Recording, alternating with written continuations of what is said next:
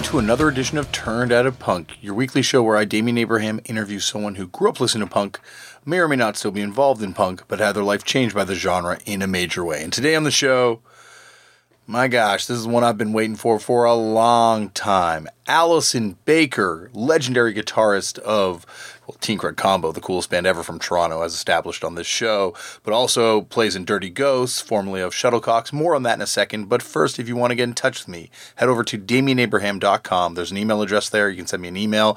You can also find me on various platforms of social media. If you need to get in touch with me in the immediate at left for Damian on those things there.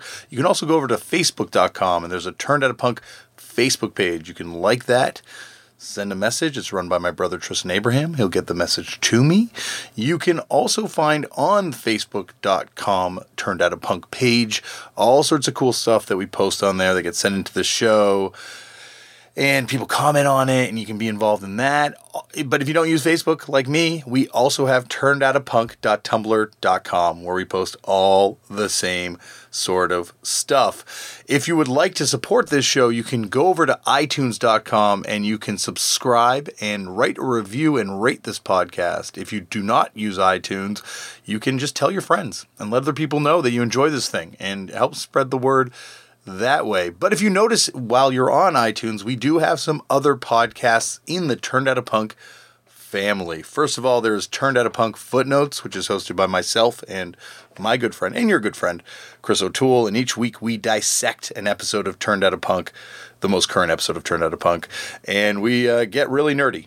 We talk about discographies, we talk about other bands. It's uh it's like a, a, master's class for Turned Out A Punk.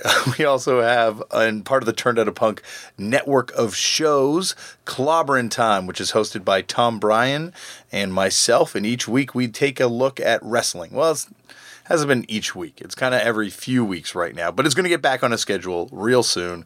We also have tons of guests from the worlds of music on there to discuss their favorite wrestling memories and talk about current wrestling basically, if you like wrestling, you will love that show. Also, starting next week, in the Turned Out A Punk feed, you will find Oil and Flowers, which is a show hosted by myself and Buddha Blaze, who is the tour manager for a tribe called Red. And it is a show dedicated to cannabis. So if you're one of those many people that writes me in to Turned Out A Punk to ask questions about weed and cannabis and all sorts of that stuff, just listen to Oil and Flowers. That'll be the show to kind of handle all of those things. Woo! Things are kind of getting hectic over here at Turned Out A Punk headquarters. We're getting a lot of shows on there, but don't worry, we're gonna just keep them in the Turned Out A Punk feed for the first little bit. Then they'll get their own feeds and become their own little shows. So if you just like Turned Out A Punk, and you're like, ah, this is getting so cluttered, then don't download any of the other ones. Just download Turned Out A Punk and Turn Out of Punk Footnotes. And if you smoke weed, oil and flowers. And if you enjoy wrestling, clobbering time. And we've got more stuff coming. I swear to God, I'm just going to keep making these podcasts.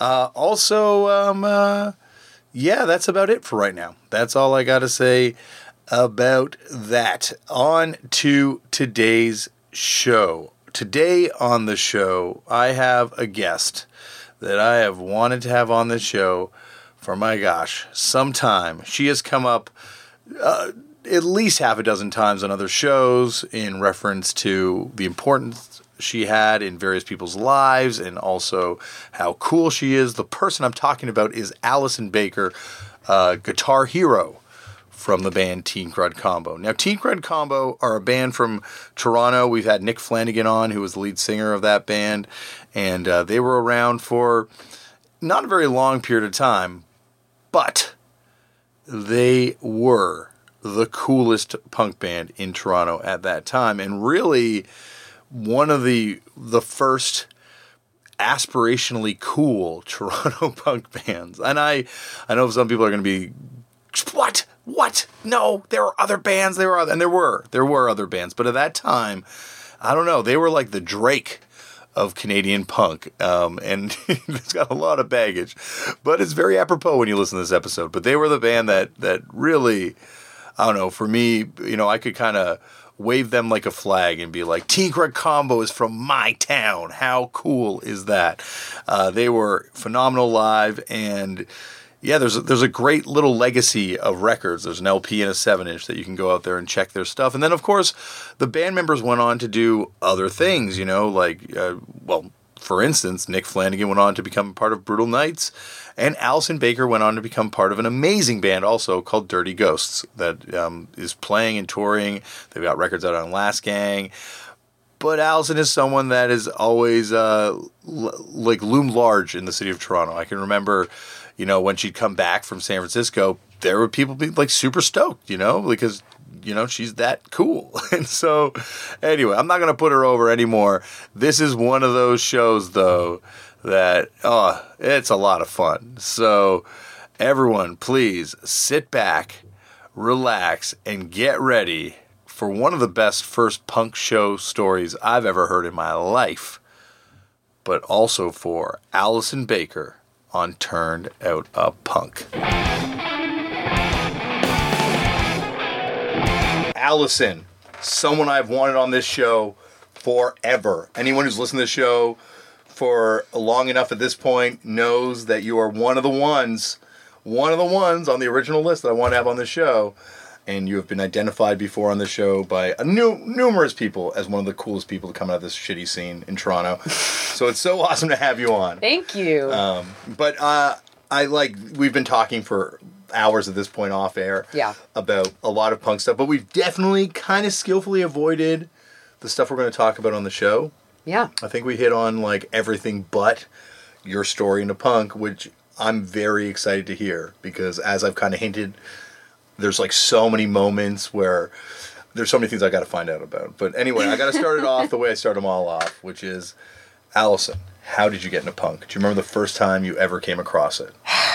Well, the first time, for me, the way I remember it, it was sort of, it was kind of like an evolution. Mm-hmm. There were things that happened in my life that tipped me off to there being this other world that existed beneath the one that I knew about. Okay.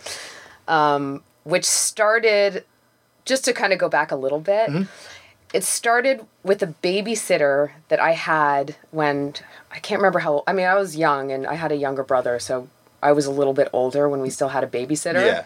And she had gone away for a summer and she had come back and she was a full blown deadhead. Oh.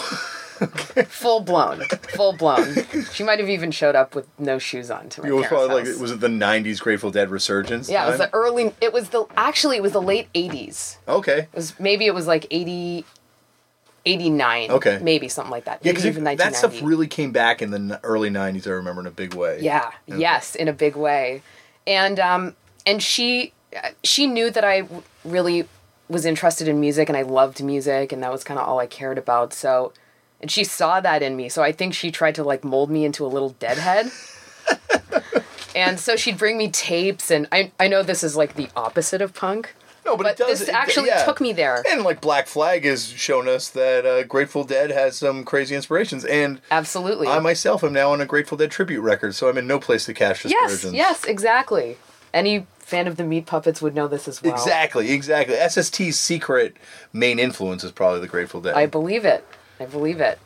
So she um she would make me these tapes and bring me t-shirts and stuff like that and um I listened to the music but and I and I enjoyed it Yeah. on a level. I don't think I really connected with it Yeah. like on any kind of real emotional level, but the fact that there was this cult of fans and people and this whole traveling world and this band that was you know there's you don't know what they look like they're i mean i know they had a video and stuff but th- it was basically just like this whole underground world yeah, existed and i was really attracted to that you know and i that's what i really liked and I, think so for the next couple years it was like me trying to find that world but in what was something that spoke to me yeah.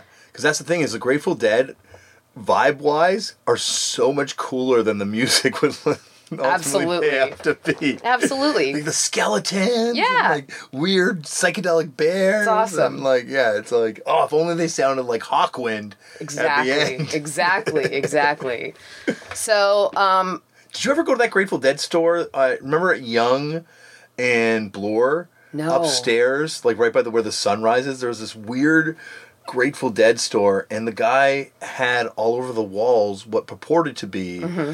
Art by famous musicians, but when they were kids. Like, Oh. or they have like Jim Morrison's art from when he was a teenager on the wall, and it was very weird. I don't know. It was like an all only Grateful Dead store. Crazy. And then, anyway, sorry. I, no, never went there, but lots of good head shops back in the Oh day. Oh my gosh, yeah. Some uh, rock variety is still there. Oh, really? Yeah, it's still there. I might go there later today. Might go there if you need beaties or whatever Yep. they else they sell still. Uh, yeah. Sorry, but where did you go from the dead? So, um, that was definitely something that like kind of like piqued my Mm-hmm. interest in, and um, then the Doors movie came out. Mm-hmm. Discovered the Doors and Jim Morrison, who to me was sort of like the first punk guy I could identify as as Mm-hmm. being someone who was like really rebellious and just you know That's very Los Angeles punk kind of perspective too, because they always identify Jim Morrison. Like when you read John Doe, anyone writing about talking about punk, that Jim Morrison was kind of the birth of that spirit totally in LA. totally and he was you know i mean i think at this point i was probably in grade seven yeah, and i was like man this guy this, this morrison character anyway so um not long maybe like a year after that and it was kind of the same thing like there was like definitely like an attraction to like the danger of jim morrison and you know but in the doors music i i liked it and it was cool but i wasn't it didn't it wasn't it it wasn't it. I was still searching. Anyway so one um hanukkah or christmas you know for the, the other my wife's people. Jewish. I know Hanukkah. Yeah, I- we, exactly. So I was in Florida with my parents, and um, Smells Like Teen Spirit was in heavy rotation that December. And I remember, I remember thinking, I just I hate this song. I can't stand this video. Everything like it. Ev- it was just on all the time, and I couldn't stand it. yeah. And then one day I remember coming home from like shopping with my parents and it was on and something uh, something happened where like all of a sudden it was the, the like the complete opposite. I was like this is it. This is the band. This is what I've been looking for. This is what I've like been searching for. And I became completely consumed with Nirvana or Yeah. Nirvana as you call it here or whatever. Kurt Cobain and I so I went out and bought every um every magazine that they were interviewed in, like every ev- everything I could get my hands on that had their name on it I bought. And so Kurt Cobain would always talk about Flipper as being a major influence. So I went out and I bought um, Sex Bomb Baby on tape. And that was, I would say, probably the first like punk rock thing I ever listened to. Where were you buying that tape? I guess you could find that at like HMV. HMV. some- I bought it at HMV. Yeah, because that had probably wide distribution and stuff. That's such a cool way to take it because he would name drop so many different bands, and Mm-hmm. that's probably where ultimately I kind of heard about Sonic Youth, and that would be my kind of gateway. Yeah. But it's it's funny, like the, you know the paths you got you you know much respect to Sonic Youth, but I think you found the cooler path to kind of take. I honestly, I probably only, I only like zeroed in on Flipper because I remember Kurt Cobain was wearing a Flipper shirt. on Spin was it on the cover of Spin or something? I remember that there's that like he had like magic marker fish Yeah, drawn yeah. thing and yeah So I was just like, well, that must be like the best of all these bands he's talking about. yeah I remember it was like the Melvins was one, Yep. Meat Puppets, um, Flipper, Black Flag, and Mm-hmm. and for whatever reason, I was just like, eh, fl- I'm gonna go with Flipper. And SS, it, Kirk, Krist Novoselic would always wear the uh, the SSD shirt all the time. Mm-hmm. Yep. It's, it's amazing when you think that how cool that band. Like they basically laid it all out for kids. Like, Yep. here's everything you need to know. Exactly. I mean, they they completely changed my life. Yeah. I don't know. I don't. I mean, I, maybe I would be somewhere around in the same orbit if they didn't exist, but I don't know how I would have got there. Yeah, yeah, because it was that was the the breaking down of the wall. Mm-hmm. You know, like you could it could bring the pop music entry point to like all these weird other records that were in the record store. Yeah. like the SST catalog and Flipper like might be maybe the most influential band of all time in a weird way because like they're inspire Rick Rubin to start you know, doing his thing, which Wow. ultimately leads to Def Jam. Yeah. And also, like, here you are talking about Nirvana, too, with, it's like, yeah, that's weirdly influential for that band. Yeah, yeah. And I remember like putting that tape on and, you know, just to give you an idea of like where I was at the time, like I grew up in Forest Hill, which is like an upper middle class Jewish neighborhood. It's actually referred to as the bottom now, because that's where Drake's from. The This is true. Yep. I have a Drake connection too, but we can get to that. We can get to that. Okay. Or well, I'll tell you now. Drake's booby Yeah. and my booby were best friends. Wow. But I never met Drake as a kid because he was a lot younger than me. But her, his booby and I used to play checkers all the time at my booby's house. So, Started from the booby, now I'm here. yep, Uh, exactly. I, I went to school with 40, his producer. Really yeah. He cool. went to high school with me nice. and stuff. He's in the Virgin Suicides. I didn't know that. He's one of the kids. Interesting. On the quest. I didn't know. I have to watch it again. That's the thing is like now now you know we're we're taking the uh, even though you've lived in America for so long you can never take the Toronto out of you because No. you have a Drake connection Exactly. Yeah the ultimate sign of Toronto it's a conversation starter. absolutely oh Mm-hmm. my gosh it's a conversation finisher these days because people people love that guy Oh yeah. he's very popular He's, yeah. he's like the Dallas Good of this era He- absolutely. He seems like a very nice guy. Okay man let's. I get a good vibe from him. I had, he refused to take a photo with me one time when I had to take a photo with him for work, and it was very. He I don't ultimately like did, that story. He ultimately did take the photo, but it was very awkward. Hmm. Insanely awkward. Way more awkward than it had to be. That's too bad. But anyway, we're Come on, Drake. we're ruining this episode Okay, by talking too yes. much about my life. Right. So, anyway, so um, Forest Hill, you were saying you grew up in Forest Hill. I grew up in Forest Hill, and um, my parents sent me to a private Hebrew school, Okay. and so and it was small, and the, I mean, I didn't go to school with anyone who had even the slightest interest in music or really the slightest interest in any like a life that maybe their parents weren't sort of pushing them into. And I you know, I felt that from my own parents too, but yeah. I don't know why I turned out the way I did, but I've sort of always there's always been a part of me that's just you know, veered away from that and just wanted to my dad was a drummer like back in the day and I think it maybe it's just in my DNA. What band? Did you play any bands or? No, he was a he was like a working jazz drummer. Wow. Yeah, but then like when he him and my mom got married, he was just like I can't Yeah. I can't do this. You know, I need to like make a living and he, you know, he went and got you know, became a an accountant and then, you know, he's just been like a businessman his whole life. So Yeah. he's sort of seen he does he never wanted me to go down that road because he lived it firsthand and he's like I don't, you know, I don't want Allyson to like, you know, be struggling in the way that I was. So Mm-hmm. so that's kind of that's kind of where they kind of push me in that kind of direction like let you know let's teach her all these languages and But he must be proud at a certain level too, because here you've made, you know, you've you've made like a, a career in music. he's yeah he's a little you know there's You know? there's some pride Okay. there's some pride yeah. Okay. Good. my yeah. mom is more proud Okay, but, good, okay. but yeah Okay. well, tell him to listen listen to our podcast and hear get yourself get name dropped a bunch of times. You know. Yep. So, Yep. Uh, but uh, yeah, like I guess. Sorry, you were saying you so you were in this small school where everyone's kind of going. Oh well, you know, basically, I just sort of like I grew I grew up in this world where there was like there was no downtown, Yeah. there was no counterculture, there was really no there was nothing outside of our very small little bubble that we lived in. Mm-hmm. So bringing a flipper tape up to my bedroom, putting it in a tape deck and closing the door and listening to that was just I mean, yeah. it was the weirdest thing I'd ever listened to. The weirdest thing. And there's also a track on there. There's a, like a live track. And I remember I'd, I'd listen to that over and over and kind of close my eyes and imagine what it was like being in the room. And that was like the beginning of my, okay, I got to figure out how to get from where I am now to there.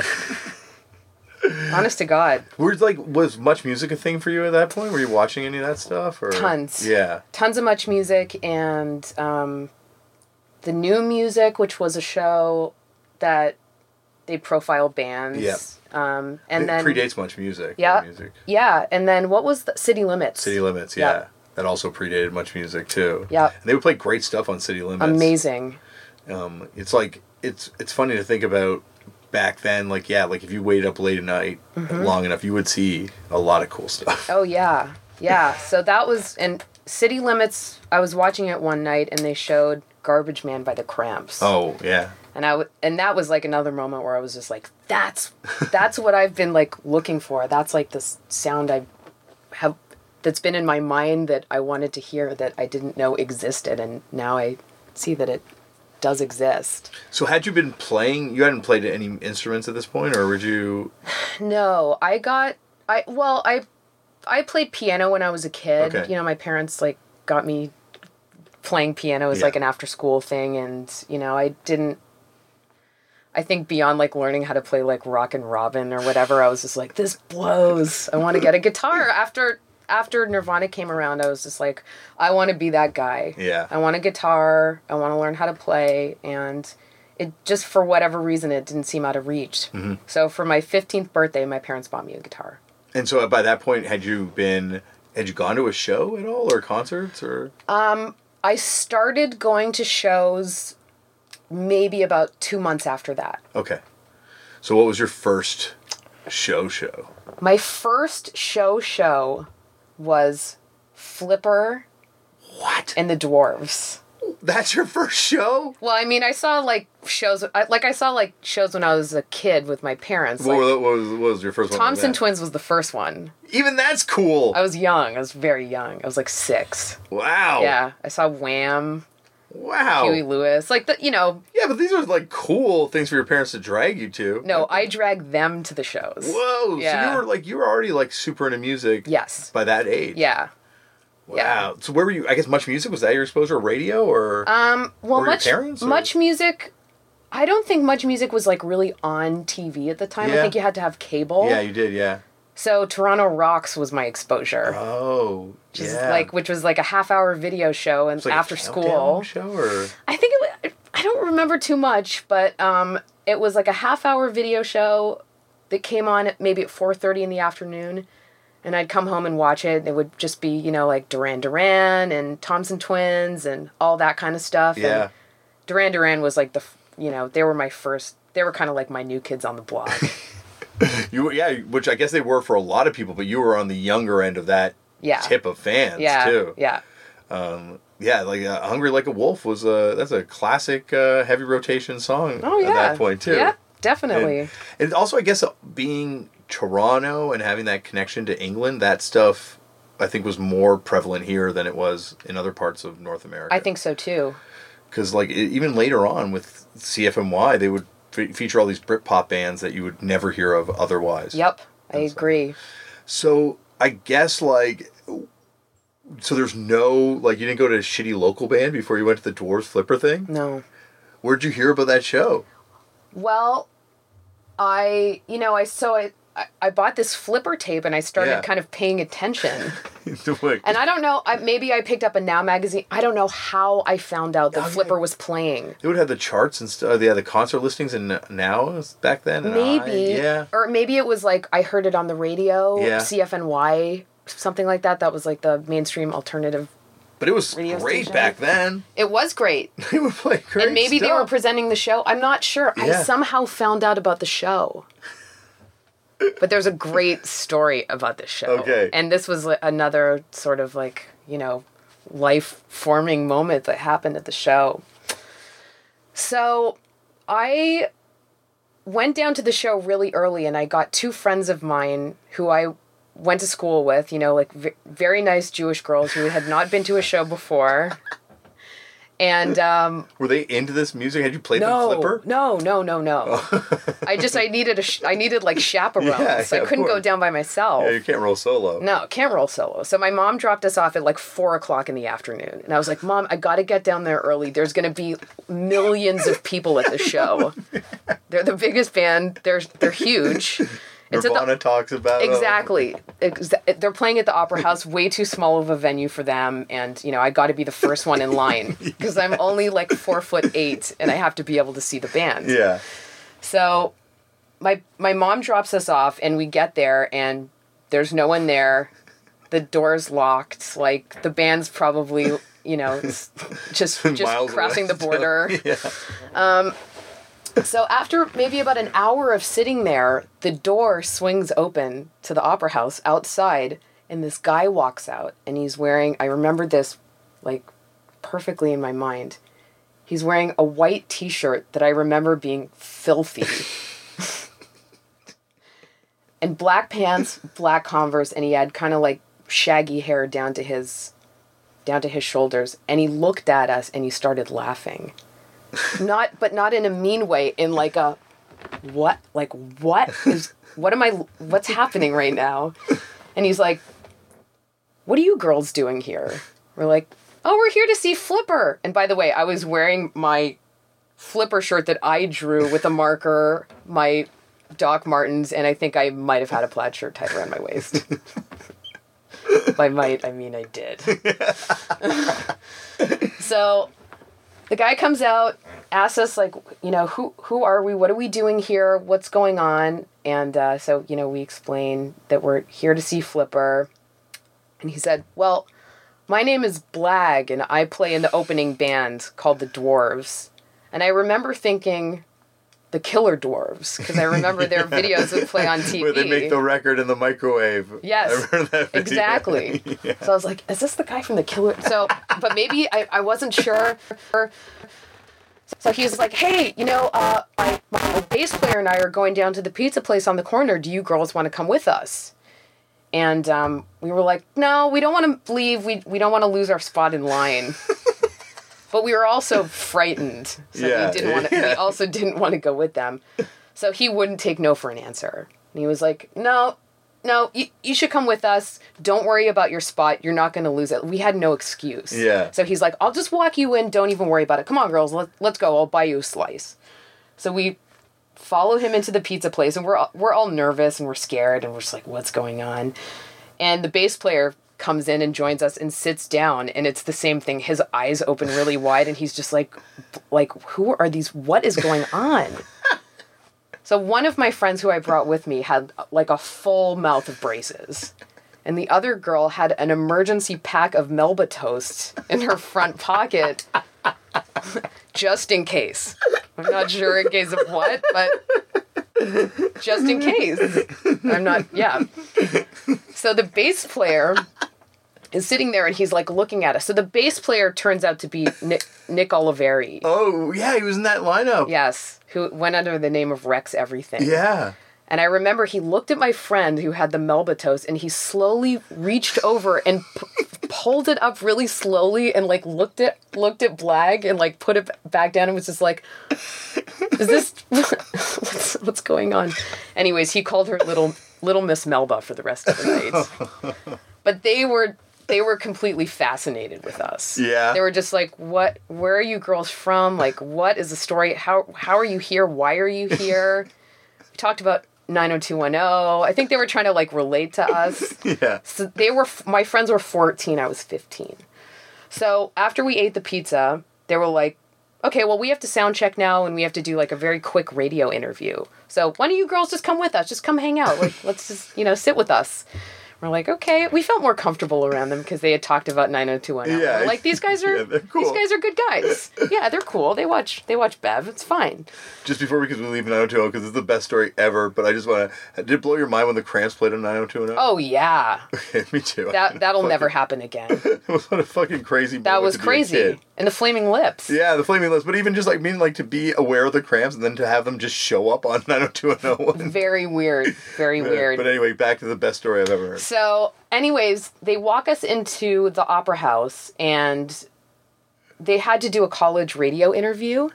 And there was a guy that was waiting sort of around the side of the building by like a fire escape, ready to interview them. And so Blag turns to us and is like, All right, girls, so I got to do this interview and uh, I don't really feel like doing it. So you guys are going to come with me. And I'm hoping that maybe you guys can do most of the talking because you're far more interesting than me. So we're like, Okay.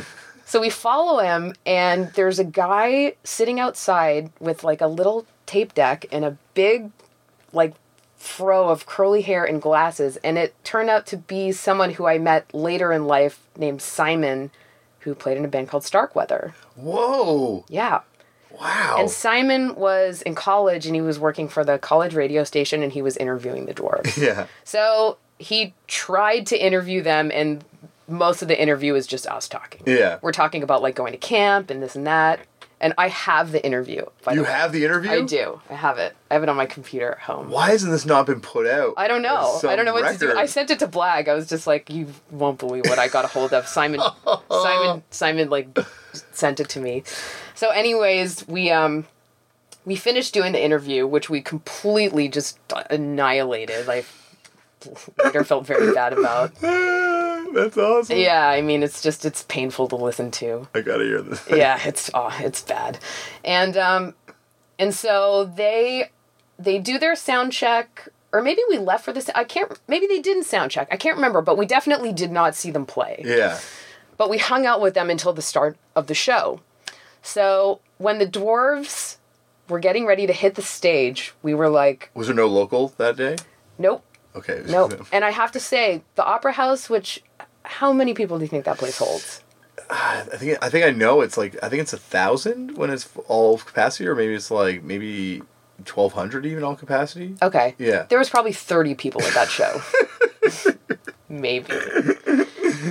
Just the first little floor and some Yeah. smattering in Exactly, the back. exactly. Exactly. There was no one there. So, which I didn't understand. Yeah. I couldn't understand. So, the dwarves were getting ready to start and they let us sit on the side of the stage. And we were excited. We're like, okay, we're finally going to get our see our friends perform. We have no idea what they're like. This is so exciting.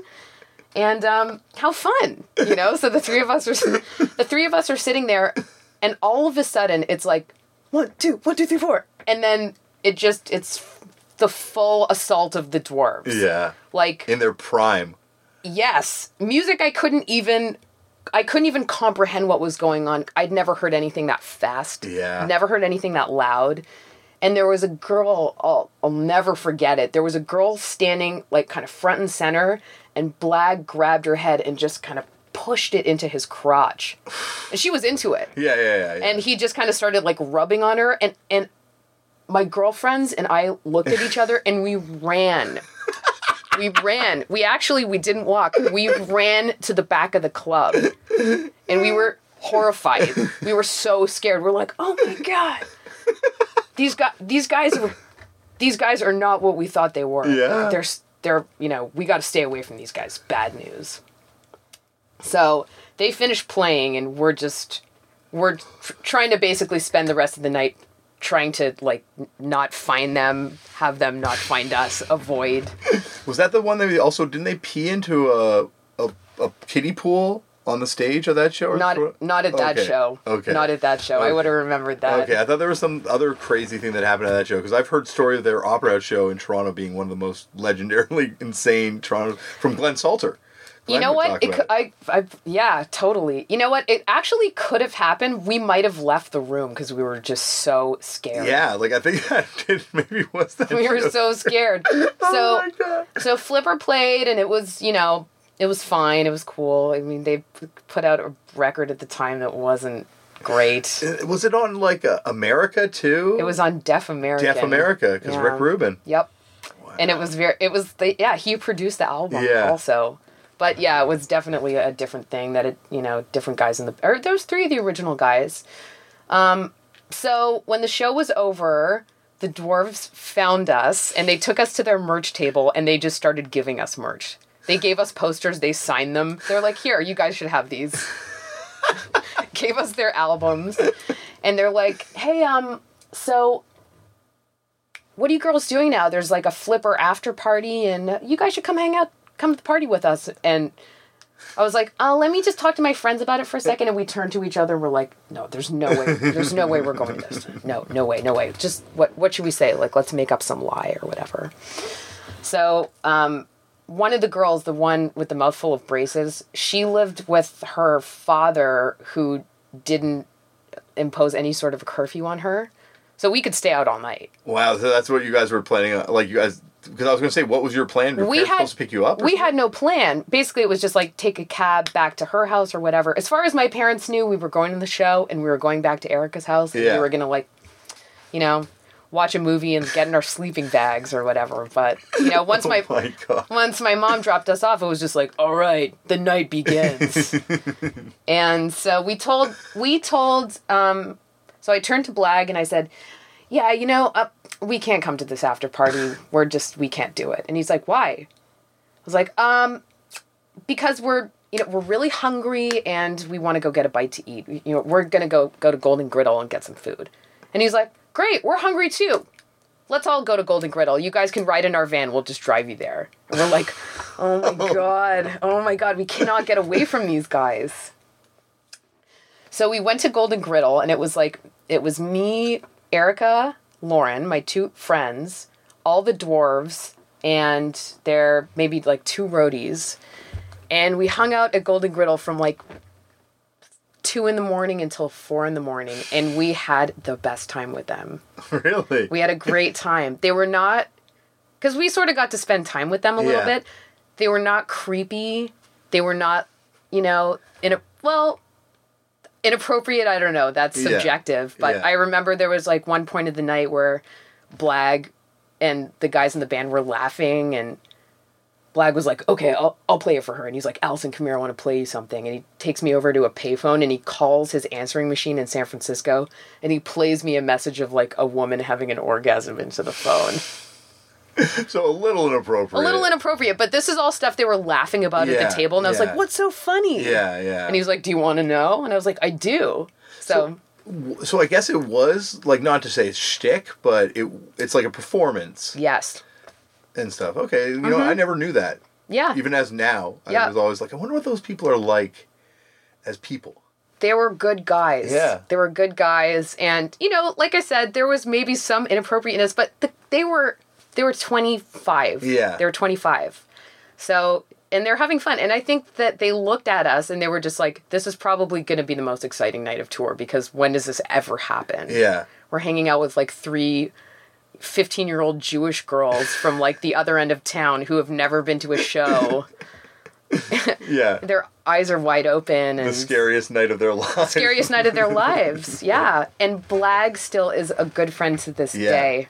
Well, I knew you were friends with them, I, and I had no idea that's where the friendship came from. I thought it it was came just from. like, uh, because they didn't come back for like a a long time. They didn't. No. And when they came back, I walked up to Blag and I said, I've got to tell you something crazy. And I Had you been in remember?" communication with them, be, and, and you hadn't been able to? I guess they didn't really tour. They weren't around. yeah, they, that Sub Pop thing fell apart. That and then they didn't do much. Yeah. Until Epitaph picked Yeah, them up. that's again. right. And that's when they toured again. Yeah. And that's when I saw Blag and I was just like, I was that girl. And he's like, oh my God. That's, and that's amazing. And that's where we became friends more as adults. I mean, I was prob- probably 20 at the time. Yeah. But, you know, enough of an adult that I got his number. I, when I moved to San Francisco, I called him and yeah, the rest is history. That's amazing. Yeah. Like what a wow, and that explains so much. What a great story of how to get into this music. And Yeah. then like you know, like that music, I guess that you found what you were looking for. I found it. Yeah. Yeah. And I remember after that show, I remember lying in bed trying to s- fall asleep. It was probably like six in the morning, and I had so much adrenaline pumping through my body, and I had never felt anything like that before. yeah. And I was just like, I just want a repeat of that over and over, you know? And then you were like, I guess I'm gonna have to build it because there's nothing like that in Toronto. Nope. nope.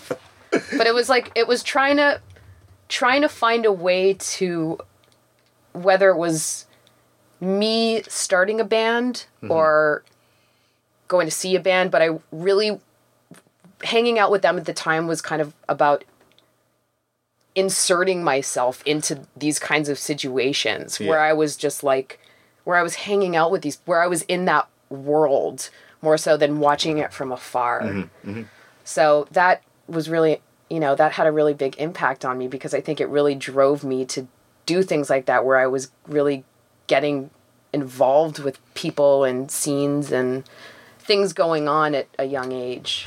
So where did you kind of go from that? Like, I guess what's your like next point where you're like, how did you try and find entry Um, beyond that dwarves thing? Okay, so maybe I started going to shows, started going to shows at the Opera House. Yeah. Started seeing familiar faces, Max McCabe being one that I saw all the time. Yeah. Well, I was going to a lot of like indie rock shows. Yeah. And a lot of local bands and Well, that was also in Toronto. It was like the scenes had had bred together so much by Mm-hmm. that point, like indie rock and and I, I guess what the time was indie rock, but like Hockey Teeth and Grasshopper would play together exactly. on the regular and Yep. stuff. Yeah. And and local bands were, you know, kind of heroes to Yeah. kids at the time. Like Derek from Grasshopper was a celebrity in my eyes. Yeah, absolutely. You know, all these guys were.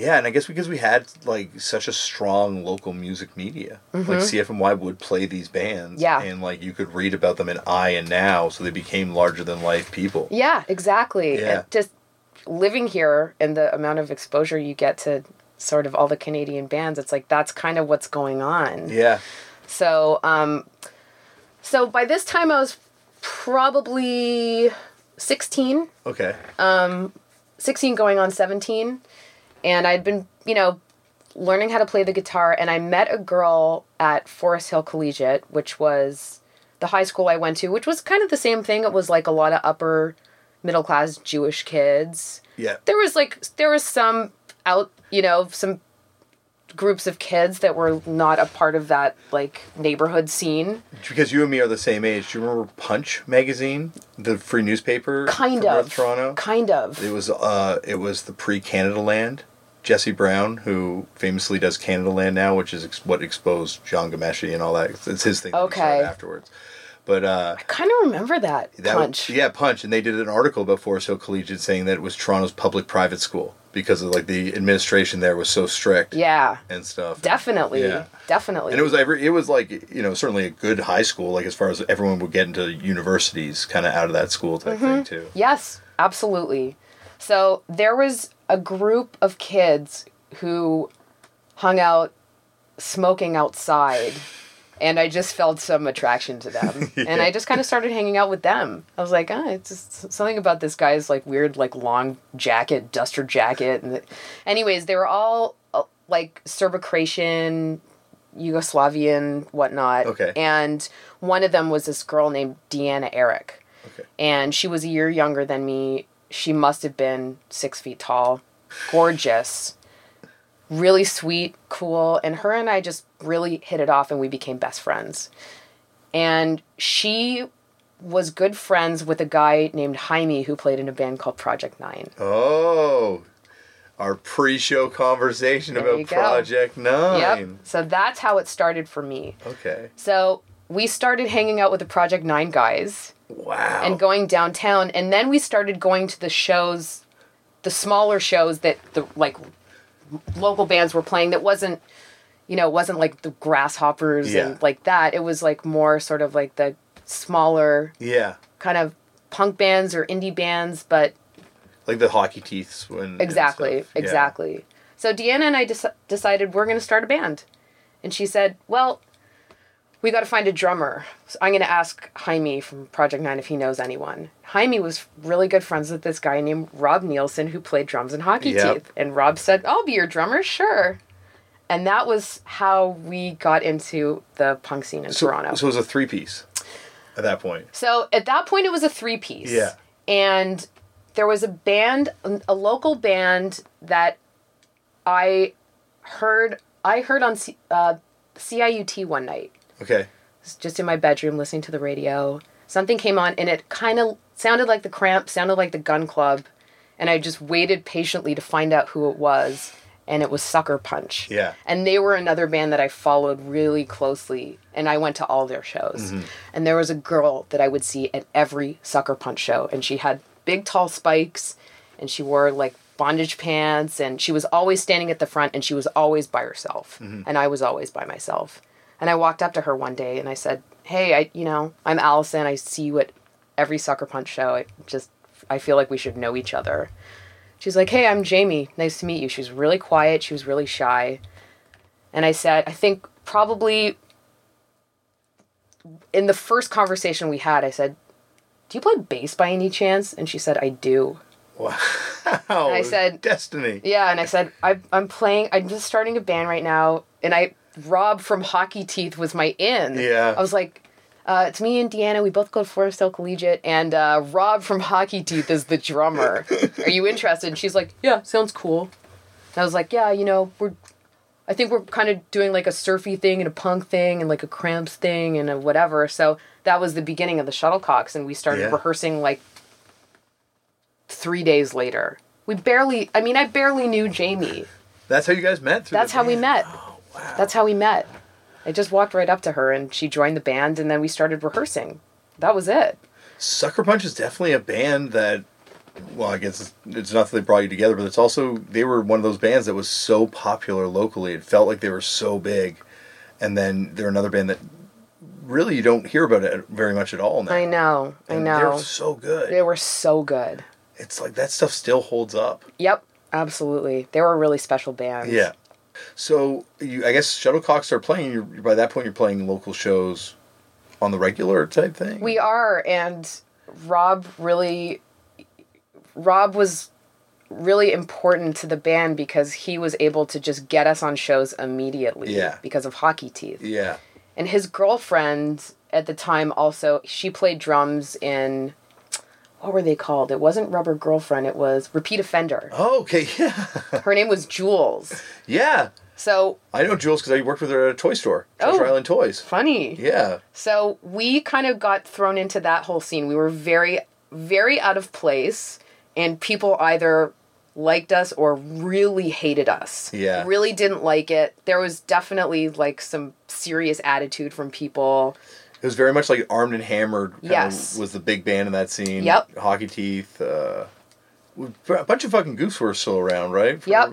At that point. Bunch of fucking goofs. Um, random killing. Random killing. Ulcer. Yeah. Oh yeah. Dirty Bird. Dirty Bird.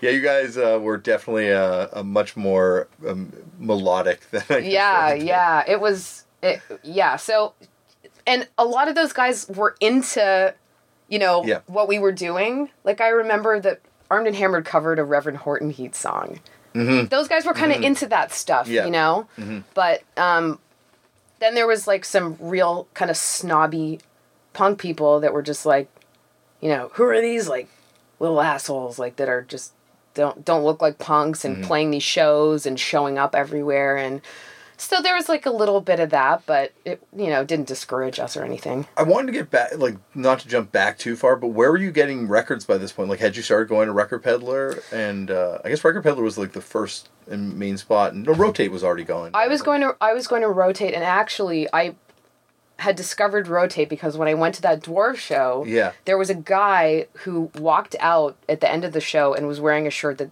one one of those sub pop loser shirts Yeah. which i had seen in you know spin and Yeah. Tad's wearing one, and or Tad's got a whatever. Anyway, so I remember seeing that guy, and I ran up to him, and I was like, "Where did you get that shirt?" And he's like, "Rotate this." I was like, "What's that?" He's like, "Oh, it's a record store on Queen Street." And I was just like, "Okay, remember that. Don't forget it." And I went to Rotate for the first time, and it was during like the peak of Sub Pop being A thing. a thing. Yeah. And I remember just going in there and just like, oh, gonna gonna buy that. Like I bought everything that had Sub Pop on it. I bought a Sub Pop T-shirt, Sub Pop patch, Sub Pop loser shirt. Buy singles? Were you buying records by that no point? Oh, yet? records, Yeah. no records. I didn't have a record player. No, I know. I was the same CD bound for Yep. a lot of the mid Yep. 90s. CDs and tapes. Tapes, yes. A lot definitely of tapes. tapes. Yeah. Definitely tapes. And that was also like the the format of that scene in Toronto too was like every band had a cassette demo tape that you could buy. Yep. Yeah, Shuttlecocks. We did a tape. That was. I don't have the Shuttlecocks tape. I got to get the Shuttlecocks tape. I'll have to dub it for you. Yeah, definitely need that. Yeah. Definitely. It's obscure. I know that is definitely obscure. Where'd you record that? Um, we recorded that with some guy who Rob knew, Okay. so not sure. Yeah, just like some random studio. yeah, space. random studio. So were you were you taking guitar pretty seriously by this point already, or not as much? Um, I was and I wasn't. Uh, I think I, I think I was, but it wasn't until the Shuttlecocks ended that I decided that I wanted to go from like, you know, here to mm-hmm, here. Mm-hmm, like I just mm-hmm. wanted to establish myself as like a guitar player. Yeah, like the guitar player. Uh, yeah with that, uh, i was really driven to and i think it was you know i never i never had it was never in my mind when I was going to shows or playing in bands any sort of female male issues. Mm-hmm. You know, I'm playing in an all girl band. I'm playing in a, you know, I'm watching a girl band. I'm listening to girl singers. I never thought about that kind of stuff. And if anything, I always related more to men. I don't know if it was just because of the music I listened to. I never really listened to much music that was fronted by women or had women musicians in it that was really impactful. It was always men. Mm-hmm. So my favorite guitar players were always guys. And I and I do think that because I was a young girl that I wasn't taken seriously. But I didn't to me that didn't bother me. Mm-hmm. It more bothered me that just I wasn't taken seriously as a guitar player, period. Yeah. So it was really important for me to put in the time to sort of really get ahead of everyone else and To be that guitar player. that's what drove me, you know, is just to be That's awesome. be a good guitar player and I like basically just locked myself in my bedroom at my parents' house and Well, that's like the thing, and I, I you know, and this one's now jumping ahead, but uh, you know that I think Teen Crud was just you know that's like t- very few bands are that conceptually brilliant. Like the fact that I like it was all planned out by you, you know, down to the point of like recruiting Nick and and, and schooling him and making sure that he, like when he was on here, he talked about it. Like you sent him to school, like you didn't want you know, like you you had a, a an idea, and that's like you know, I think that's I, even if probably we asked Mike, he'd be you know, he never copped to the Swarm being an influence in the same way, but I think he Uh-huh. would definitely admit that Teen Crud was an influence on Fucked Up and the way we did things, where it was like, you know, it's almost like the band concept, yeah. something you're building towards. Yeah, definitely. Um, but so uh, I guess before Shuttlecocks break up, you guys. You had that seven inch, right? The, the one I've now got a copy of. by the way. Yeah, we did a seven inch with a band called the Heat Seekers, Yeah. which was um, Cindy from Sucker Punch, Mm-hmm. Sean from Sucker Punch, and Brian Connelly from Shadowy Men. So those Yeah. are basically like my two favorite local bands at the time, like break up and you know band together, and we wound up having a seven inch with them, which was so exciting. And they did like a, a show at the Opera House, right? You did a show at the Opera House. It was the release, I think, of that, right? the release party for that was at the Rivoli. The Rivoli. And I remember because they threw me out of the release party because I was rolling a joint in the back room. Whoa. Yeah, threw me out. I was Of like, "This is my record release party." Really. I snuck back in. It was fine. Yeah, that was the first place that I ever went to an, a 19 plus show at when I was underage. Ron, Ron G Christmas party. Nice. Yeah, Random Killing played. Wow. I wonder if I was there. I think you were. Because Probably was. I remember, you know, we would go to shows and we would see you and Jamie Mm-hmm. at the shows, and and because like, it's funny because like it was during the the punk explosion, so there was a lot of kids my age around, or our age around, but there were very few kids at these shows. Yeah. Our age. So when you saw people like around your age, you'd be like, oh, well, who are these people? Definitely. Um, and then we were watching the Speed Kings video one day on Oh, TV, Yeah. and uh, you and Jamie are in it. We are. Yeah. Oh, I don't You know. run across like they, they can't. I guess they invade a club and they play on stage. I don't remember the thing, but we were watching. We're like, those are those girls from the show Oh my god. in this video. And then we found out about. I guess maybe we knew about Sucker Punch, and, and I mean no, not Sucker Punch. Sorry, Shuttlecocks before, but maybe not. And then we found out about Shuttlecocks afterwards, and then saw you guys play or you band play a bunch of shows, and then the Hockey Teeth final show, the last show at the Elmo, Yep. and stuff like that. So, yeah. But that record was one of the first.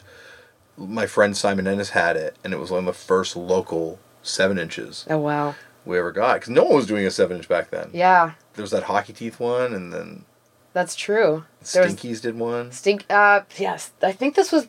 This was before the Stinkies, but yeah, Sucker Punch and Armed and Hammer did a split seven inch. Sucker Punch and Arm and Hammer definitely did a split, but then Arm and Hammer also had uh, Arm and Hammer was like you know surprising amount of vinyl releases too. Yes. and then Hockey Teeth did that single as well. Mm-hmm. But there is very few. Yeah. very very few. And then my friend Simon was always more into sort of garage rock and like. Uh, Cramps influenced stuff, so he he had that single, and we're Wow. like, "Oh, this is this local band." And Cool. Stuff like that. It's awesome. And then you guys also had that radio show.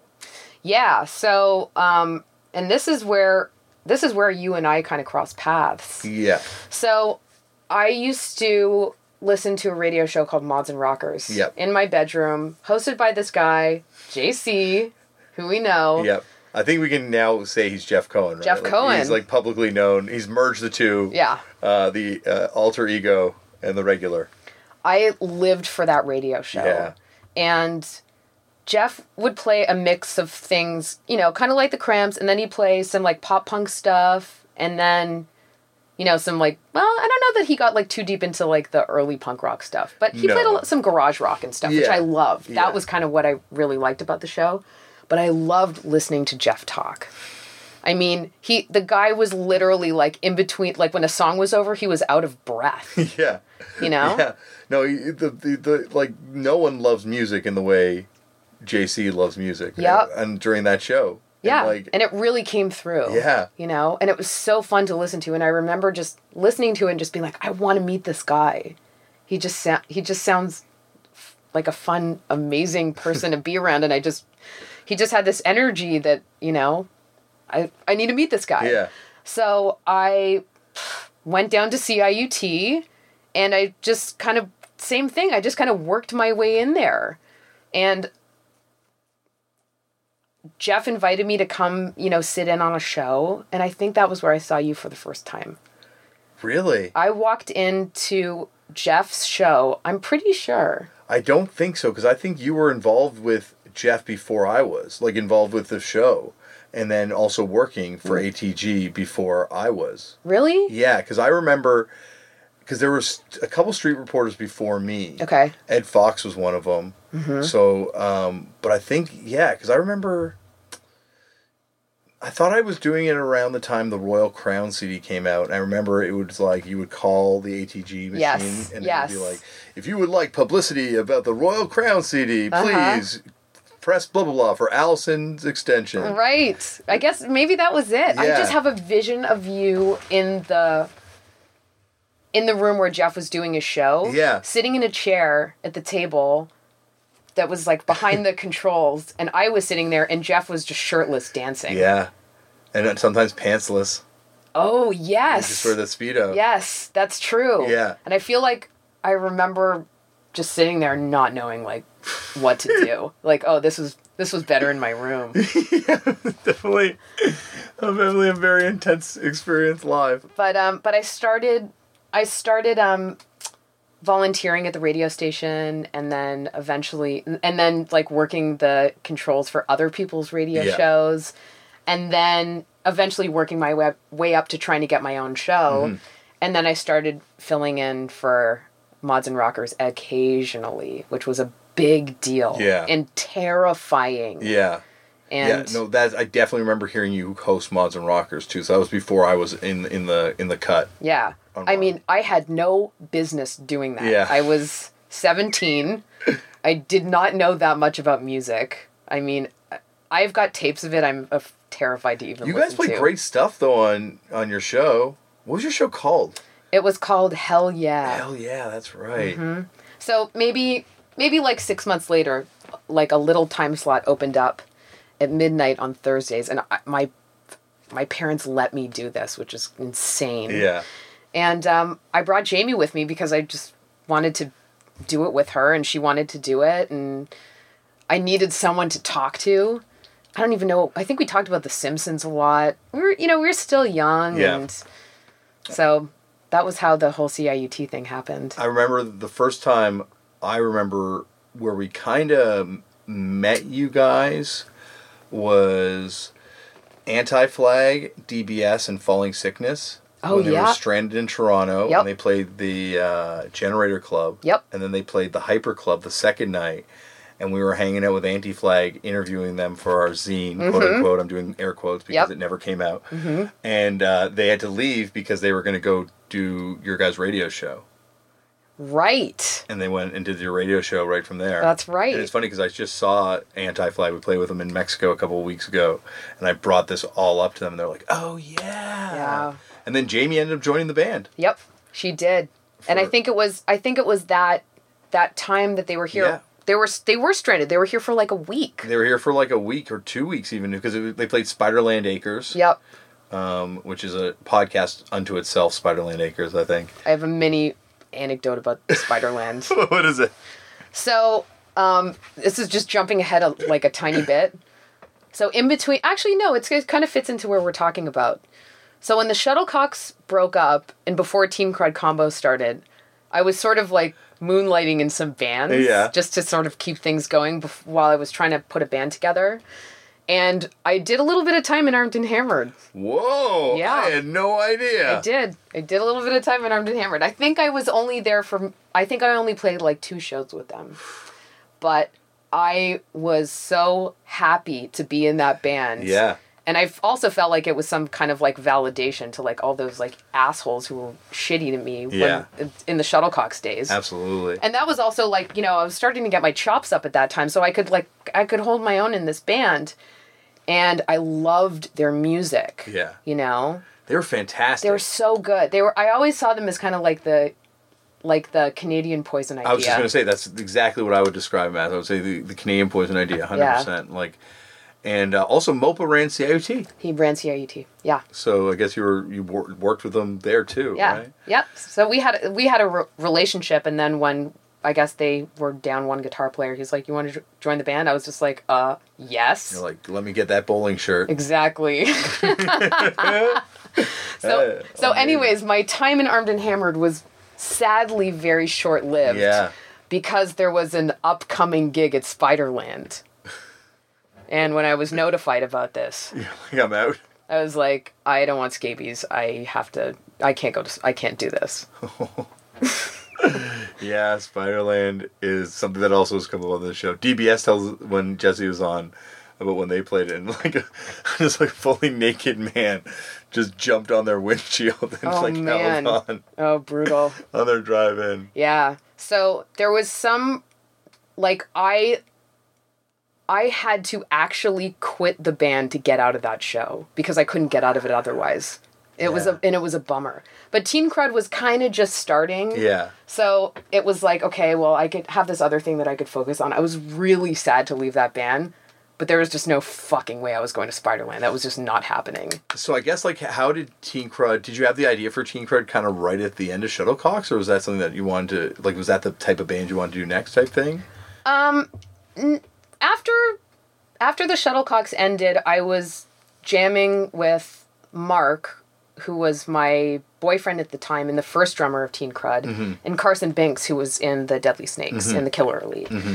And we were kind of doing like a you know birthday party chrome cranks type thing. Okay. that's what we wanted to do. Mark and i were really into all that kind Who was the stuff. vocalist in that? we didn't have one. Okay. and we couldn't find one. And after like you know five months of just kind of trying to find someone and just jamming it just kind of fell apart. Yeah. and teen crud started out of that and i think it was mark turning me onto motorhead that really mark turned me onto a lot of really good punk rock Yeah. that was different from what I was listening to when I was in the Shuttlecocks because Rob Rob was really into like one kind of punk rock, Yeah. which was, you know, the exploited and UK subs and conflict and mm-hmm, that mm-hmm. whole scene. Kind of the Toronto starter pack exactly. of record type thing. Exactly. Yeah, a lot of that scene. Yep. And then when I met Mark, Mark was like Angry Samoans, Bad Brains, Black Flag. Did you know him from North Toronto stuff? Because he lives, in, he grew up in, he went to Northern, right? Or yeah, but Mark was nine years older than me. oh yeah, yeah, So I saw I'd I'd see Mark around at shows. yeah. And he and I started hanging out because I had this Mods and Rockers show. It was the first Mods and Rockers show that I had to fill in. Okay. Jill Heath called me and she said, Hey, uh, JC's gonna be out of town, so we're gonna need and I'd never been on the air. What was Jill Heath running CIUT? No idea. Maybe no, she wasn't. And I have no idea why the call came from her. Maybe Jeff asked Jill to fill in the show and Jill couldn't do it, so Jill was calling me. I It's don't like a know. New Toronto mystery that you've given me. Like, what is Jill's involvement? I Okay. don't know. Maybe it was related to No Means No. Yeah. So she said, You're going to fill in for Mods and Rockers and um, you're going to interview No Means No um, about halfway through the show. And I said, Jill, I don't know who No Means No are. I've never heard of them. She goes, Don't worry, you'll be fine. Goodbye. I guess she was doing that show, right? Mean, mess with it. Maybe. Wow. Maybe. so Mark, who I'd see around at all the shows, and I knew he worked at a record store, Yeah. and he and I just kind of had become friendly. I walked up to him and I was like, "Do you know this band No Means No?" And he's like, "Yes, very, very well." And I said, "I have to interview them in like, two days. I don't know anything about them." And he wrote me out like you know six sheets of questions, Yeah. and that was how I met Mark. That was kind of like how he and I got started as friends, and you know being together for Yeah. a long time. So he would get like, but I guess you were playing Motorhead too in Armed and Hammered, right? Because they do Ace of Spades. Yep, yep, Those are the famous cover. yeah. So I met Mark when I was in the Shuttlecocks. Yeah. Okay. So he was Okay. kind of turning me onto this stuff. So you were already into that stuff by the time you were in Armed and Hammered. Yeah, but something about Motorhead like really resonated with me. And then um, Zeke came around, Yeah. and that that was sort of like you know the n- new.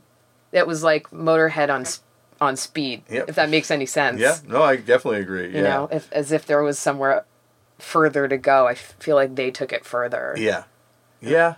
And also Japanese bands I've always thought have that, that that's where the Motorhead Mm-hmm. influence meets the speed a lot of times too. But you're right, Zeke is that that guitar, but just like a lightning speed. Yeah, I mean, so And the bass riffs. Oh, I mean, the, Zeke were so fast that the drummer was actually playing halftime. He was Yeah. playing double time at halftime. Yeah. You know what I mean? Because you physically just can't even drum that fast. So and I guess was Full Blast open by that point too? Full Blast was open. Did you have a shift there or whatever? Or no? Uh, I'd like I'd fill in for people. okay, yeah, I remember just being there a couple times. Yeah, When you go in there. and I think I was working at Rotate at the time too. Whoa. That was also part of my plan to just kind of be everywhere, get in, do everything. Yeah. You know, work at the record store. You know, have the radio show, play in the band. Your time at Rotate must I can't I don't remember you working at Rotate. Short. Yeah. It was short. It was just a summer. It was like Okay, in okay. between like grades. Okay, yeah, yeah. I know that feeling. Yeah. Not working at Rotate though, they never hired me. Never ever. That's like the dream job. That was like the dream gig. It was the dream gig, but then once you got the gig, you're like, you know what? It kind of was more fun just hanging out here, Yeah. you know? Because you can buy the records that come in that you want. You can't just take them anymore when Yeah. you work there. Yeah, it's true. Can't do that. Yep. Um, where did you go? I guess so. Like, where did the idea come from to do Teen Crud? Well, I don't know that it really came from anywhere really specific. Like, did you? I guess like from this three piece, did you find Nick at that point, or did you? Yeah, so I'm just trying to think where it went. So the three piece thing kind of fell apart. Carson left, and we decided, let's just do a punk thing. So And is that the roots between the Killer Elite beef? Carson leaving to be in Maybe, may, that was a little bit later. I think that was a little bit later. So Mark and I uh, recruited um, his old bass player from the Knuckle Dusters, Jeff, Okay. who he tried to sing. And we got Christine, who was the bass player in Rubber Girlfriend, Mm-hmm. and this guy named Marky, who played guitar in the Pinups. Remember the Pinups? Yeah, I remember the pinups. They were kind of like the high fives. Yeah, You know, they wore like like skinny ties. definitely and- like a JC favorite. Yes. on Mods and Rockers. Totally. So that was the first the first incarnation of Teen Crud. Okay. And so, you know, Jeff sang and it didn't really Jeff wasn't into it. He didn't Yeah. want to do it. That's kind of what it came down to. And I was like, well, I know two guys who do sing. One is Dave and one is Nick. And Nick, myself, and Andrew and Jamie played a battle of the bands for their high, one of their high school battle of the bands. They had a band called Head Cleaner. Okay. Yeah. And so Yeah. and Nick talked about it, I think, in his episode. yeah, we only played one song called Magical Shoe. I don't think you talked about this show that you guys play Magical Shoe. Yeah, it was called Magical Shoe. It was only one song. We just played it for the whole show.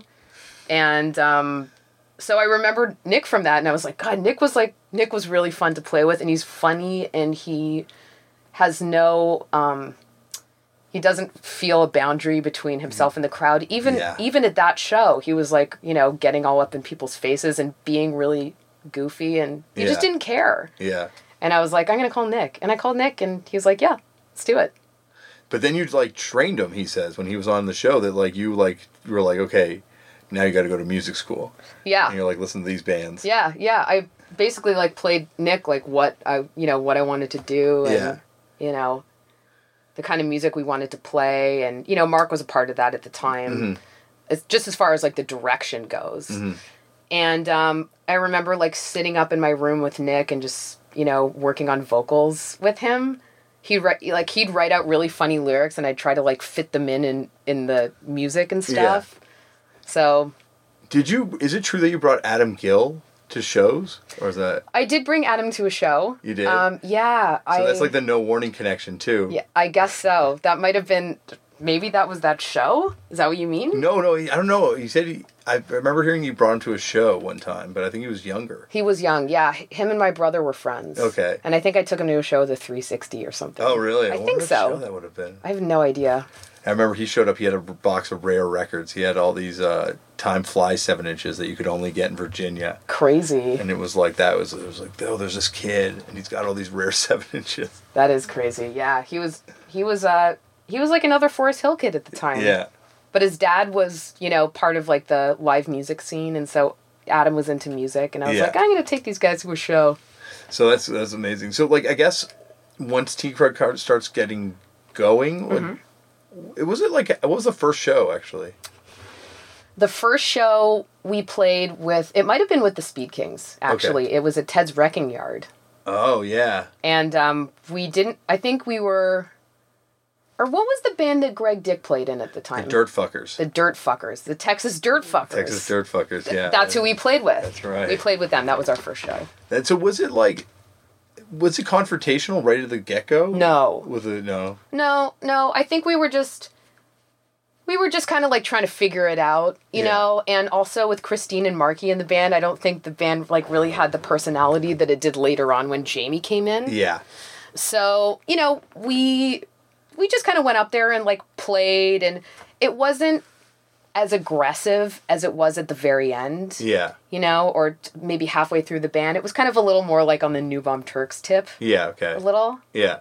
you know? More playful. More playful, like I was, you know, I was playing like a strat Yeah. Okay. through a Fender Yeah. with a distortion pedal. Yeah. Whereas like at the end I was playing like a Les Paul and I was just like you know? So, uh, and so, how long did that lineup stay together before Jamie does join? Not long. Um, maybe half a year, if that.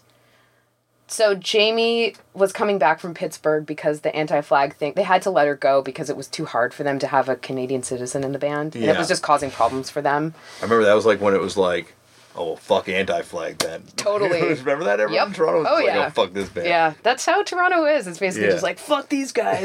Yeah. Um.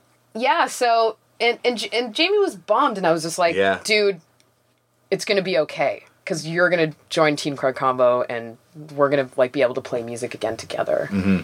And that was kind of the beginning of like it being the band that it started to be. Yeah.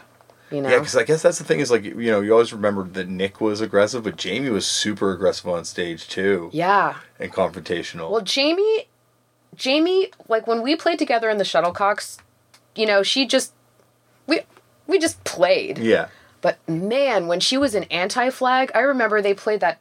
They played a show at the Elmo upstairs. It was the first time I'd seen her in the band, yeah, and she was just. She blew my mind. Yeah. She was so good. Down by Law, that one. Yes. Yep. Ewan, and Ewan was roadieing for them. Ewan Exo. I kind of vaguely remember that. Yeah, Yeah, Down by Law. That's right. And I think actually the roadie for Down by Law on that show is that dude Rob, who's the lead singer of that band, The Transplants. Like you know that big. Yeah. He was the roadie for Down by Law on that tour. Crazy. Yeah. That's really funny. But oh yeah, that was at that show too. Yeah, she was like, that was the thing is like, you know, you had obviously been, you know, sharpening your skills on guitar, and then she came back as this like road warrior. She was incredible. Yeah. She was incredible. And like Anti Flag worked hard. yeah, Worked hard. And Well- it really showed when I mean Jamie was just like a completely different musician when she came back. Well, yeah, and also because Anti Flag, when you think about when they played that time when they did the radio show with you, and Jamie, I guess, ultimately wound up joining them, Mm-hmm. they were like, they were just like figuring it out live, but then they d- became a real band during that period that she was in that band. So Mm-hmm. Totally. she, I remember seeing, I think the best time I ever saw them was with No Use for a Name at, Cla- uh, no, what was the one in, on Spadina that had multiple Club Shanghai. Oh yeah. And they, she was just, they were just like in, incredible. that- Yes. That night. I have really good pictures from that show. Yeah. People going crazy. Crazy. Yeah. People going crazy. Ewan got me to do stage security and never paid me. ah, Ever. I remember some kid with dreadlocks whipping him in my face repeatedly. these are the things you never Oh, forget. never forget. Never forgive, never forget. Nope. But yeah, so you guys, I guess, came back together and it was kind of magic, I guess. It was. Yeah. It was. It definitely like the it kind of changed the whole rhythm section. And then Marky, um, the who was the second guitar player, was kind of like he just he lost interest or there was other things going on in his life Mm-hmm. and he was like, you know, I just I'm not going to do this anymore. So Mark got one of his friends, um, Matt, and who became known as Matt Hutch, and I don't even know his real last name. I think he's on like he's just known now to to he introduces himself as Matt Hutch. Okay. Uh, by the way, that is a name that Nick gave him, okay, really? just because Hutch just sounds That's just out of nowhere. out of nowhere. Jamie was Jamie Zebra. Matt was Matt Hutch. yeah, I guess Nick also was finding his voice as like a, a front person at that point. Like he really, really kind of grew into what he would become Yeah. when when that when I guess everything kind of clicked. Because I guess I had seen you with the other lineup, but it's really that kind of four piece, five piece, well, I guess four piece lineup where it was like super teen crud. Yes, very much. So what with that lineup when you guys played the Swarm comeback show, the 360 Club, Mm-hmm. um, was that with the five piece or was that the four piece by that point? That was well, we were always a five piece because Oh, it was five piece. when yeah. when Matt when Matt joined, it was right when Marky was leaving. Yeah, okay, that's right. Um, So I can't remember which lineup, but I'm sure it was probably the one with Matt. Yeah, But there was one more lineup change that happened down the road that Oh, I like really remember. completed. oh, I remember. That was just You got you got Bubby. got we got Bubby. You got you got the guy that told the world that we don't lock our doors in Canada. That's right. in Bowling yep. for Columbine. Yep. Yep. yes. Absolutely. But yeah, so like I guess yeah, Bubby joined Mm-hmm. and it's like the hype was crazy. Like I remember there was a Canadian Music Week that you guys stole the whole thing. That was yeah. That was fun. Yeah. I mean, Ryan, Ryan slash Bubby, he was the guy. I mean, when he came on, we were like a machine. Yeah. I mean, his drumming with like with Jamie on bass, and Yeah. and, and at this point, you know, Nick had gotten really comfortable as a front person, and we had also kind of like taken on this funny like little attitude. Mm-hmm. And that's when Nick started really getting in people's faces and just not caring. Yeah. You Well, know? It's just like so un-Toronto. Like everyone in Toronto thinks they're in the best band, but never says anything. It's very rare that you have a band brag about being the best band in Toronto, or like really try and carry themselves like they're the best band in Toronto, or carry Uh-huh. themselves like the best band in Toronto. Yeah. And that was like Teen Crud. Yeah, we felt that we were. Yeah. we really did. and you kind of were like that's the thing. And like in retrospect, it's like oh shit, they were right. you know. Well, it was it was more just like the way that we felt about it was almost like like by default. Yeah. You know what I mean?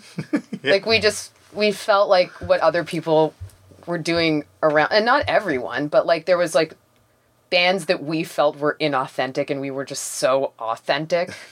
and that's kind of where it came from. It was just this weird confidence, but I think it was also the fact that like we really really worked hard as musicians to get good, yeah. you know? Yeah. And um and we really tried to bring it live. Yeah. That was the other thing. It was like the live show was crazy. Yeah. I remember that was that one. Do you, was your last show also at a Canadian Music Week? No, our last show, our last show was at the El Mocambo, and it was our seven-inch release party. That was our last show. Okay, upstairs. Yeah. But there was also that time, the time that we had that crazy party, where you gave me the ride home afterwards. Oh, Mary Margaret O'Hara. Mary Margaret O'Hara's house. Yeah. with Dave Foley. yeah. Dave Foley and the guy from what was that band called? They were a, Cleveland band, Swearing at Motorists. Swearing at Motorists, Yep. smoking out of the apple. Yeah, I still see Dave from Swearing at Motorists. Wow. He, he lives in Berlin. He just sounded a venue and we played it. And I'm like, Do you remember you smoked weed out of the apple? And he's like, Yeah. And we were all blown away because we'd never seen that. and then Dave Foley was there, and what a night! Dan Burke, Oh my god, that night was crazy. such a crazy night. Nick and I started calling ourselves the Toxic Twins after that night because we just went to a, we went to a late night party once and we decided that that's what we just wanted to that's what we were at that point. that was a like for my standards, that was the craziest party I'd have been to. Me too. I still look back on that. It was like, I think that was really wild. Yeah. I think that legitimately was still wild. It was it felt like it was out of a movie. It felt like it was out of a movie. Yeah. It really did. Like in this beautiful house and where was it like Rosedale or something? Something Or, like that. Yorkdale, but oh yeah. my gosh. And everyone was just out of their minds. out of their minds. Yeah, and I remember Dave Foley was talking to Nick, and Nick was telling him that he played in a band, and he's like, "What's your band's name?" And he's like, "Teen Crud Combo." And Dave Foley's like, "That is the worst name." yeah. And Nick had the Yak Bak and was recording Dave Foley and then playing it back. oh yeah, right. And he's all fucked up. he was on mushrooms. You, er, yeah, it was, it was crazy, and I think allegedly he might have been hanging out with the woman who is also in Brain Candy, who's like, "Oh, Uncle, you're here to see Uncle blah blah blah." When she opens the door, Right. I think That's a classic. if I remember correctly. But that was quite the night. It was, yeah. Is it true that the uh, I've heard that the Teen Crud combo Deadly Snakes beef started because they were pushing an amp through the snow, and you and Mark drove by in a car and slowed down and laughed at them. uh, that probably happened like during the beef. Okay, sure. Yeah, that was something we would do during the beef. Okay. so what is the origins of the beef? So, okay. I think everyone kind of has like a different story Yeah. about it. But um so the Dirt Bombs were playing on my radio show. Okay. And I was making a flyer for the Dirt Bombs on the radio show and I also had like They're really- doing a live session on the radio show. They did, yeah. in the basement, I guess, at CIUT. Mm-hmm. That's fucking awesome. Yeah. I never, I never even knew that people I did am- live sessions. Then. I am the only one that has the tape, but I'm supposed to do you know Ben Blackwell? Yeah, yeah, I'm supposed to. I, this is like He's a- been on the show. Oh, amazing. Yeah. So, anyways, I'm supposed to give this tape to Ben because Ben is like the he's like the, The archivist. archivist. Yeah. So yeah, I need to give it to him, and then th- I'm sure it'll probably be out in the universe. yeah.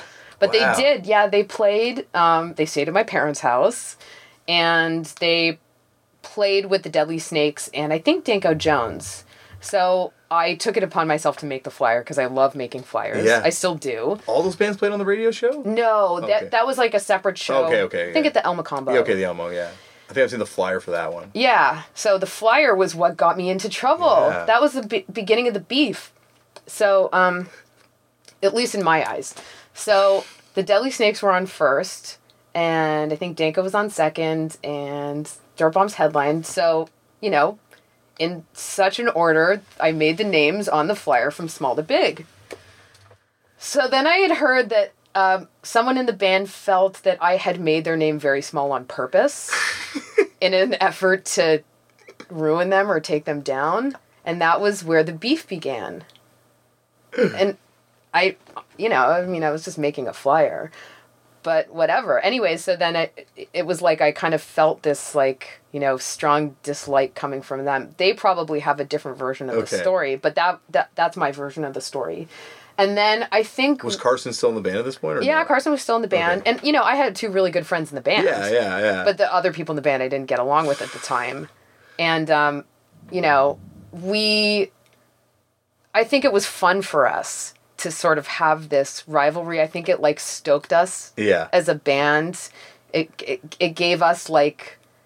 It gave us like e- energy and motivation and Because there were like the three bands that you beef with, them, uh, Robin Black and the Intergalactic Rock Stars. Yep. And then uh, Killer Elite, right? we never beefed with Killer Elite. Really? Killer Elite beefed with the Deadly Snakes. Oh, okay. But I remember there was. So, I thought there was some weirdness. But I guess Nick was in both bands. so Yeah. there can't be any. Weird, Yeah, no, we were we were on the same Snakes. team. We were on the same That's team. what I'm confusing with the Deadly Snakes beef with them. So Yeah. it was just the two bands that you guys beef with. Yeah, yeah, really. Um somewhere in the late 90s like all of a sudden out of nowhere there was this glam scene and we didn't like it so we tried to take the glam scene down.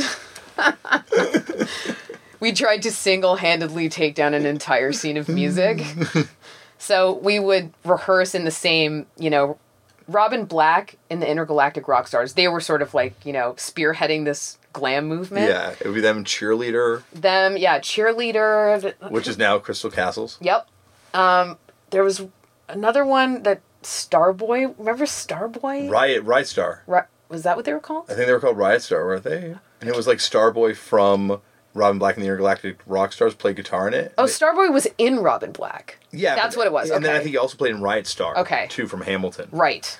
or something. Yeah, yeah, yeah, yeah. okay. So, anyways, like we were just really um, immature about it, and it was fun for us. So they would practice like across um, the hall from us. So I remember we would like you know take a piece of paper and like s- sit around it with like a pen, giggling, just like drawing like you know very uh, obscene pictures, and then sliding it under their door while they were your practice. practicing. I remember being in your practice space, and it was Jamie had a porno magazine, and took out a very graphic picture, and wrote us, and then you, and then slid that. Under Yeah, we used to do that all the time. We'd slide things under the door, like enough enough times to the point where like he knocked on our door and was just like, "Can you guys please like just if you have a problem with us, can you just like knock on the door and talk to us?" And I think we were all just like silent. We didn't know what to do, but we just like to be very immature about it. Like we we would get on the bills that they were playing and we'd wear t-shirts that had like a lipstick with a circle around it with a big slash through it and It's funny though now because like I tell I told Nick when he was on the show I'm like, you know he's like a legit MMA. That's what he does now. He's Yes. the analyst for MMA. It's like he was fucking tough. Like, you know, Deadly Snakes. It's a fight you can win. Yeah. Robin Black. That's the one I don't want to have to fight with. No, no, but I don't know. You know, we just we were we were just young and naive and kind of you know there's fearlessness that comes with that. And no one was doing it. It was at a time where, like, you know, No Warning, I think, would also eventually be, kind of do the same thing in Toronto on a, on a, in a different kind of scene, too. yeah, But yeah, it was just crazy. But like, why didn't you know? Given the hype Teen Crud had, um, you know, and I remember we talked about the there was a Vice interview too around that time. Why did it? Why did it not go anywhere? Why did you not try touring it more? Was there any any thought of doing that or? definitely, definitely. So the beginning of what felt like things starting to move for us was we played a show with the Candy Snatchers at the mm-hmm. El Mocambo, and there was this guy who was with them on the road named Bump, and he ran a label called Black Lung. So Which is a really cool label at the time, right? Yeah, it the was. Hook- the hookers. hookers, records? yeah. and it was mostly a seven-inch label. Yeah. Um, I think Zeke might have even done something on Black Yeah. Lung at the time. So for me, it was just very like legit. Yeah.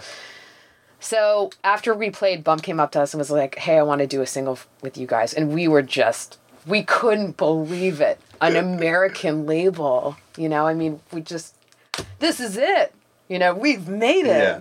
So we did the single with them, and then And you handed the cover. You like put that thing together, the Teen Crud rhinestone thing, right? yep, yep, glued it. Yeah. With rhinestones, Esther took the picture, and Nick Sewell laid it out. That's awesome. and um and then yeah it was kind of time to like try to tour we also went back we went into the studio um with Howl Music and we recorded a record that never it, it became Judgment Night soundtrack part 2 Yeah. We were supposed to release it at the time but it just never came out there was a guy who had put out a Danko Jones Danko Jones first record and he was going to do our record but it just kind of I wound up moving and it fell apart Yeah. Okay. so there was, it was time to you know try to do some touring or go out of town. And we had played Ottawa, we played Montreal, and but we had never gone into the states. And for me, that was something that I needed to do, and I mm-hmm. needed to start doing it. And no one in the band really felt strongly about touring in, in the same way that I did. Um, Jamie definitely had her fill of it, so I don't think it was something that she felt like she, you know, needed to achieve at that point. And there was also, you know, she just didn't have a strong desire to go on the road. And she also knew what it was like in a Yeah. way that I didn't. Um, you know, financially, we just couldn't get it together. It just it didn't it just didn't happen. So we wound up piecing together like a little string of dates with that band the Chargers from um from Cleveland. Okay. I don't I remember The that. char they're called like the Chargers something something. okay. And um and all the dates like fell apart except for one in Youngstown, Ohio. And I was so I was so like deflated Yeah. and no one no one in the band's like really I feel like I was kind of like the only one who was really pushing for this to happen and I I literally felt myself pushing the weight of like you know five people to do this thing that only one person really wanted to do. Mm-hmm. So I knew that it wasn't this wasn't going to be the band that I was going to be able to do that kind of stuff with and it was very sad for me because I loved playing in that band and it's still my fa- favorite my favorite band I've ever played in. Mm-hmm. Mm-hmm. But it just there was only so far that the band could go.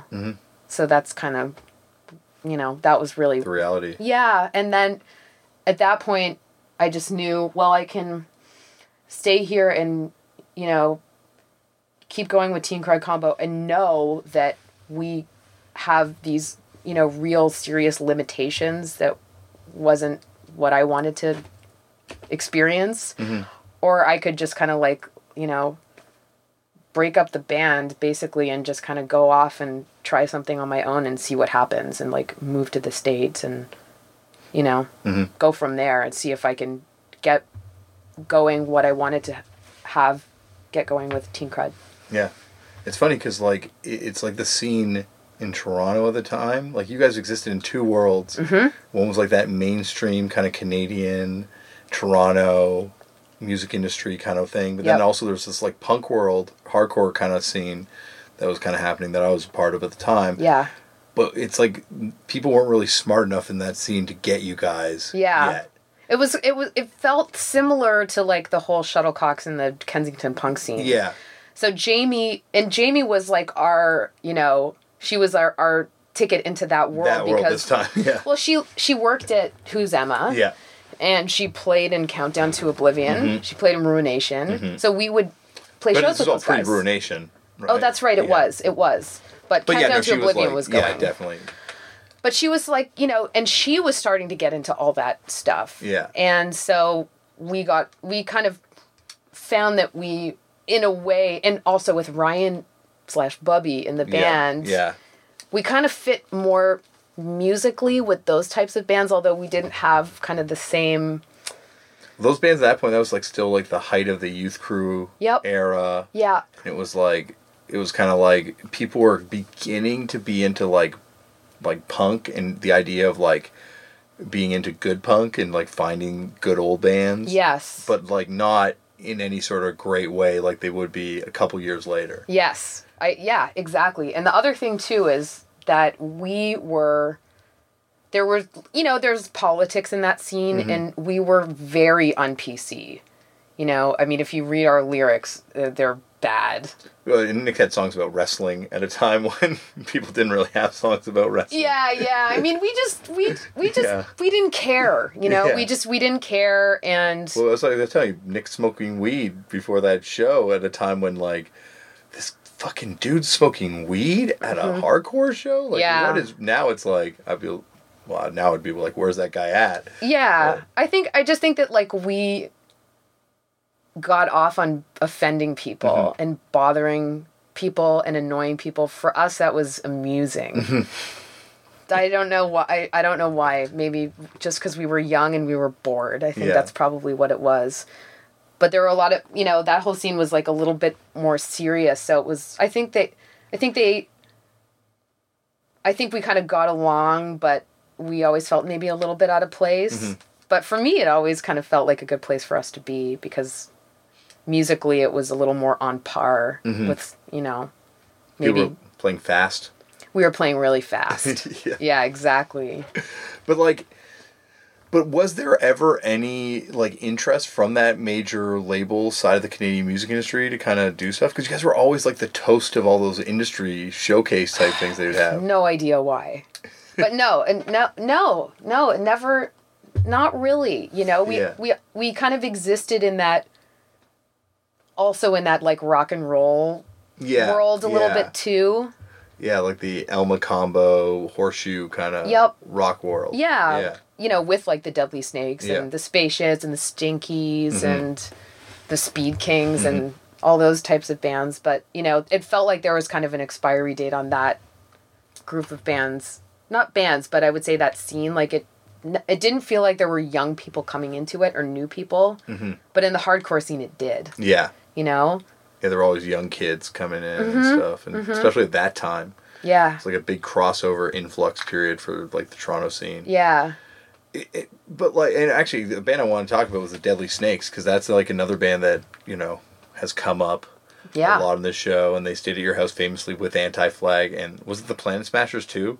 I supposedly the Planet Smashers were there. It was the the Space Shits. Oh, the Space Shit. Sorry, that's what I meant. Did I say Deadly Snakes? Yeah. Oh, I meant to say sorry. Space Shits, Deadly Snakes, or Space Shits, Anti Flag, and maybe the Planet Smashers. Maybe, maybe the. Planet Smashers. Yeah, but those that that talk about beef. Those guys did not get along. No. They were on opposite ends of the house. No, the Space Shits and the Anti Flag beef No. lives on Yeah. to this day. Yeah, A legendary beef. yeah, they didn't. But you know, I can see both sides. Yeah, me too. Absolutely. You know, you're touring, you're asleep. Yep. Last thing you want is someone jumping on top of you. The Space Shits guys, I love them, and to this day still do, and they're good friends. But they were so out of control. Like Yeah. even in a way that you know, in a way that was like amusing for me and fun for me. But like you know, at my parents' house, it's like, okay, dude, take it down a notch. but I think my parents were out of town during that particular stay. It's so funny to think that like like those scenes met up at some point. Mm-hmm. Like those worlds all intersected. I guess like the I guess the Space Shits and the Planet Smash would probably interact a fair bit in Montreal in some capacity. Sure. But like still, it's just like you do. They all seem so disparate I know. from one another. I know. Was was there um I guess ever any other interest from bigger labels in the states for Teen Crud? No, not really. It was kind of before I guess that scene really got going again in a big way in America too. Yeah, and I don't know that there it it was for sure. And I I, I knew I didn't know how to like access any of those labels mm-hmm. or get get stuff over to those people. So I remember like one thing in particular was we had a Teen Crud combo tape. I think it was even before the 7 inch. And I've never seen that tape. I've got it at home. Whoa, is that Yeah. is that also got what's on it?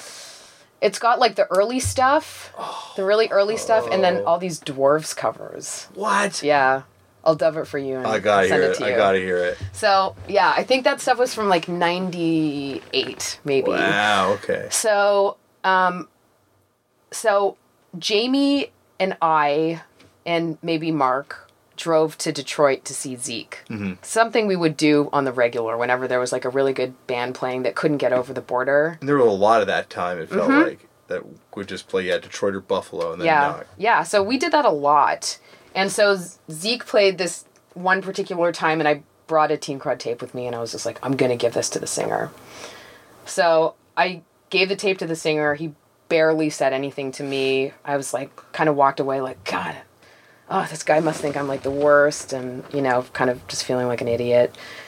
And maybe like a month later, I came home from I don't know. I came home still living with my parents, and there was a note downstairs on the kitchen table that was that my mother wrote that was like, "Ow, Mark from Zeke called," and there was left his phone number on, and you know, it was like a Seattle phone number, and I was so excited that I literally ate the message. I crumpled it up and I, chew- I chewed it up and swallowed it, but I wrote the number down on another piece of paper. Thank God. Yeah, I had to consume it. I was so Yeah. I was so excited. Yeah, you had to have that forever. Exactly. Yeah. I ate it. The message. But yeah, like, you know, so, and, you know, and, and Mark and I talked on the phone and I was just like, do you know anyone who would want to put this out? And he got me in touch with a guy named um, Katon who ran Junk Records, who is the singer from Hirax. Oh, whoa. Yeah, Katon DePina. Yeah. He ran Junk Records? What an interesting life that guy's had in music. Yes. And Katon is how I got into the States because Katon wrote me a letter on, you know, Junk Records stationery saying Allyson Baker, you know, is playing in this band and give her a P2 visa and that was how I that was how I got my visa That's to get into the visa. States. Yeah, Whoa. thanks Katon. Wow, that's awesome. But but anyway, so I would bug Katon to put our record out, and he was just like, "Yeah, you guys aren't quite there yet. You know, like just keep working on what you're doing, and you know, you need to build a little more." And we did. No one knew who we were, and we Yeah. couldn't tour, Yeah.